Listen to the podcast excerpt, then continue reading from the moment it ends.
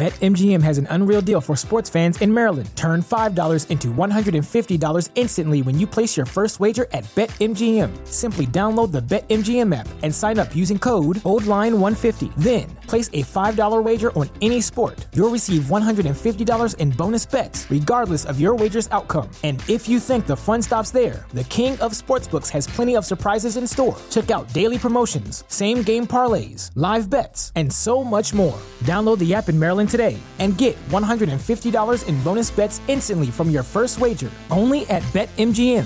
BetMGM and GameSense remind you to play responsibly. See BetMGM.com for terms. 21 plus only. Maryland only. New customer offer. Subject to eligibility requirements. Rewards are non withdrawable bonus bets that expire in seven days. From issuance, please play responsibly. For help, visit mdgamblinghelp.org or call 1 800 Gambler in partnership with MGM National Harbor. Promotional not available in Washington, D.C. Hi, guys. My name is Shannon, and I was adopted by a billionaire family. To be honest, I couldn't even dream of it. However, sometimes fate likes to present surprises. Money changed me and my life, and that is what I want to tell you about. First of all, I should say a few words about myself.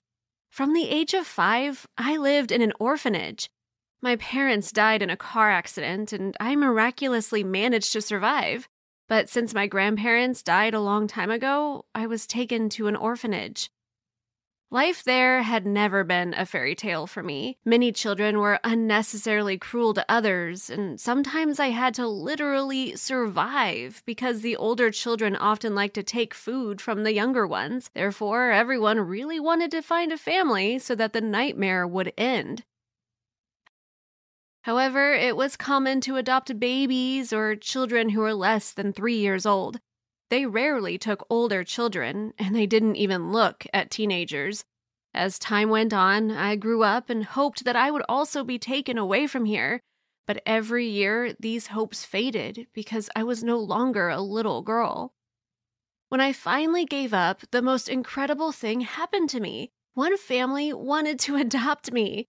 I even thought it was some kind of joke. Well, who would need a teenager with his or her own habits and character? But it turned out to be true. One elderly couple really wanted a child, but due to their age, these people could no longer look after the little ones and they needed someone older. The teachers praised me and called me a talented and calm girl who writes poems and short stories. They even mentioned that I won a city competition for aspiring writers.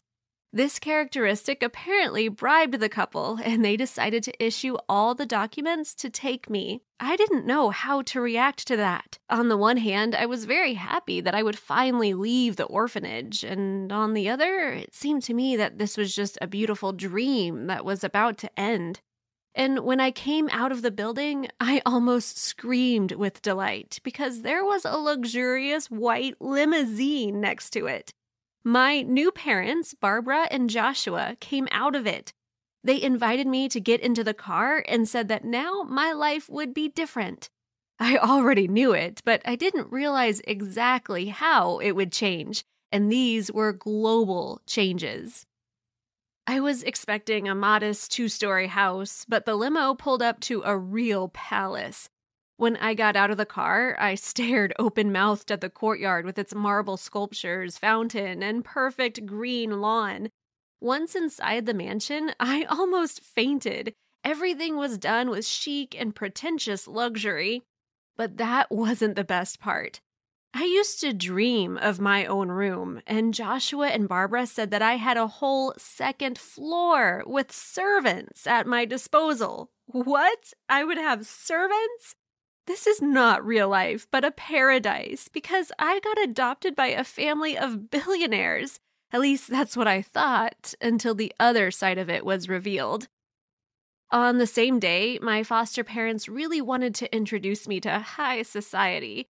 After all, they finally had a child, which they had dreamed of for many years. Barbara brought me a beautiful pink dress and gorgeous shoes, and when I changed, I didn't recognize my own reflection. I never looked so cool and irresistible in my life. But no one except me and my parents appreciated this. I faced golden youth who were rich from birth. They knew I was adopted, so they didn't treat me well. First, they looked at me with disdain, and then they called me a tramp, and then they dropped a huge cake on me right in front of the photographers. They laughed out loud and said that I would never be like them. At that moment, I wanted to cry and disappear. The rest of the evening, my foster parents comforted me, and I decided that I would no longer be so kind and naive. I had to be tough to live in the orphanage, and I decided to show these golden youth my true character. The next day, I had to go to a new elite school where my abusers were studying. As soon as I entered the classroom, they immediately began to insult me. I just grinned because I had already gotten back at them for last night. There was a shop near my house that sold indelible paint, and I used this paint to write the word jerks right on the doors of their school lockers.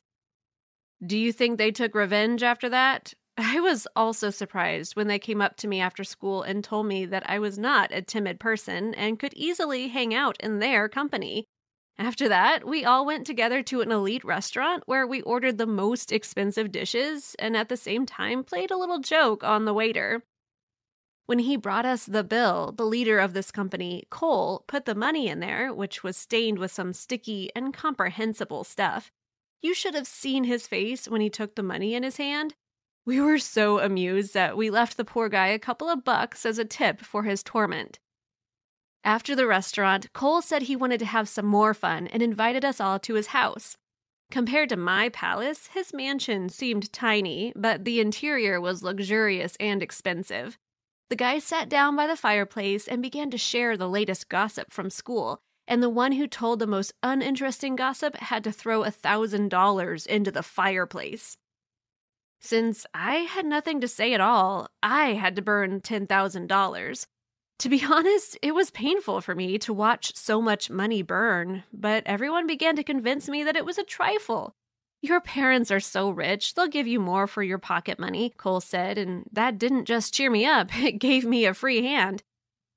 For the first time, it really dawned on me that I was no longer an orphanage girl, but the daughter of billionaires who could buy absolutely anything. I realized I should no longer be modest because for so many years in an orphanage, I could not afford anything. After that, I began to spend money right and left, buying all sorts of beautiful and expensive little things. Some things I didn't even need, but that didn't stop me. I just wanted to have them. My parents did not scold me for such large purchases, but rather encouraged me, realizing that I had to go through a lot in the orphanage. I also spent a lot of money on entertainment with the Golden Youth, and they knew how to have fun. One day, we gave money to a boy in modest clothes and told him he could buy whatever he wanted. But from joy, the guy did not even notice that the bills were fake. The store owner not only kicked him out, but also yelled at him in front of passersby. Then we went to the yacht club where Cole had his own yacht moored. For half a day, we rode it and literally threw money to the wind. It was so fun to watch spin in the air and then fall into the sea, but we didn't stop there. Cole wanted to do something crazy, but at the same time interesting. He decided to make a mini quest. Its essence was that he hides a case with a million dollars at a shallow depth, and the first one of us to raise it from the bottom takes all the money. I was fired up with the idea because it was a million bucks. We swam to Cole's private island and he hid the briefcase and marked the search area. I was excited and I started looking for the money with undisguised enthusiasm. I did a lot of diving, swimming, and trying to see at least something at the bottom.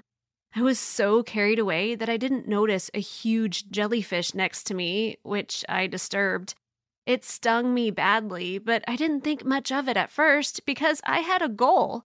And I, despite the pain in my leg from the burn, was still able to find the case and go ashore with it.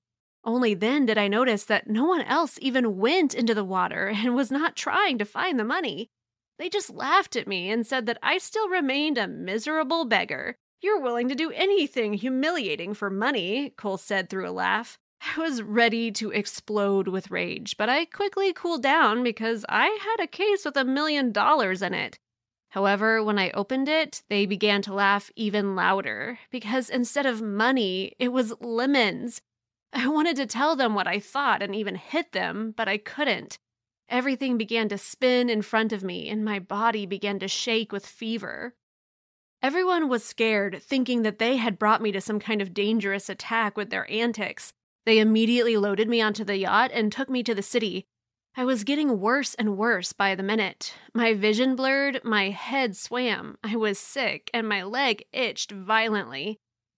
When we arrived in the city, an ambulance was waiting for me. At the hospital, I was told that I had been stung by a venomous jellyfish, and if I had arrived here 10 minutes later, I would probably have died.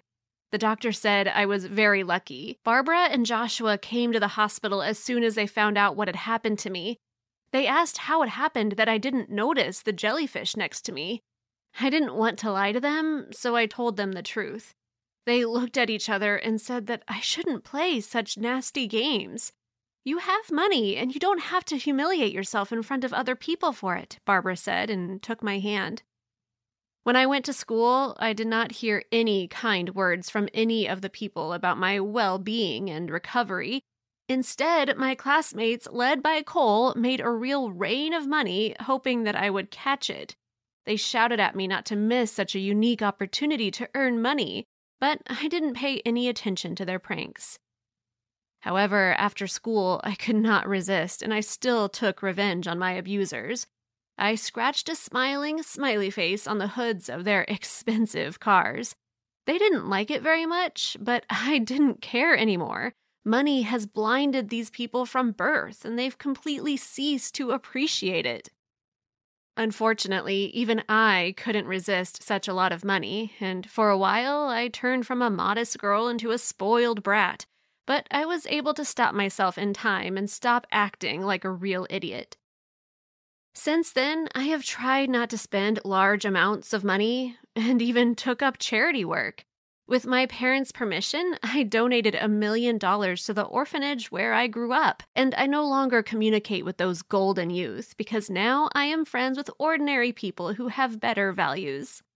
What does innovation sound like? It sounds like the luxury of being in the moment with your customer, client, or patient. It sounds like having the right information right when you need it. It sounds like being at your best for your customers and your business, thanks to Hyland's intelligent content solutions that improve digital processes. Innovators everywhere are able to do their thing better, whatever that thing is. Now, who doesn't like the sound of that? Hyland, for innovators everywhere, visit hyland.com.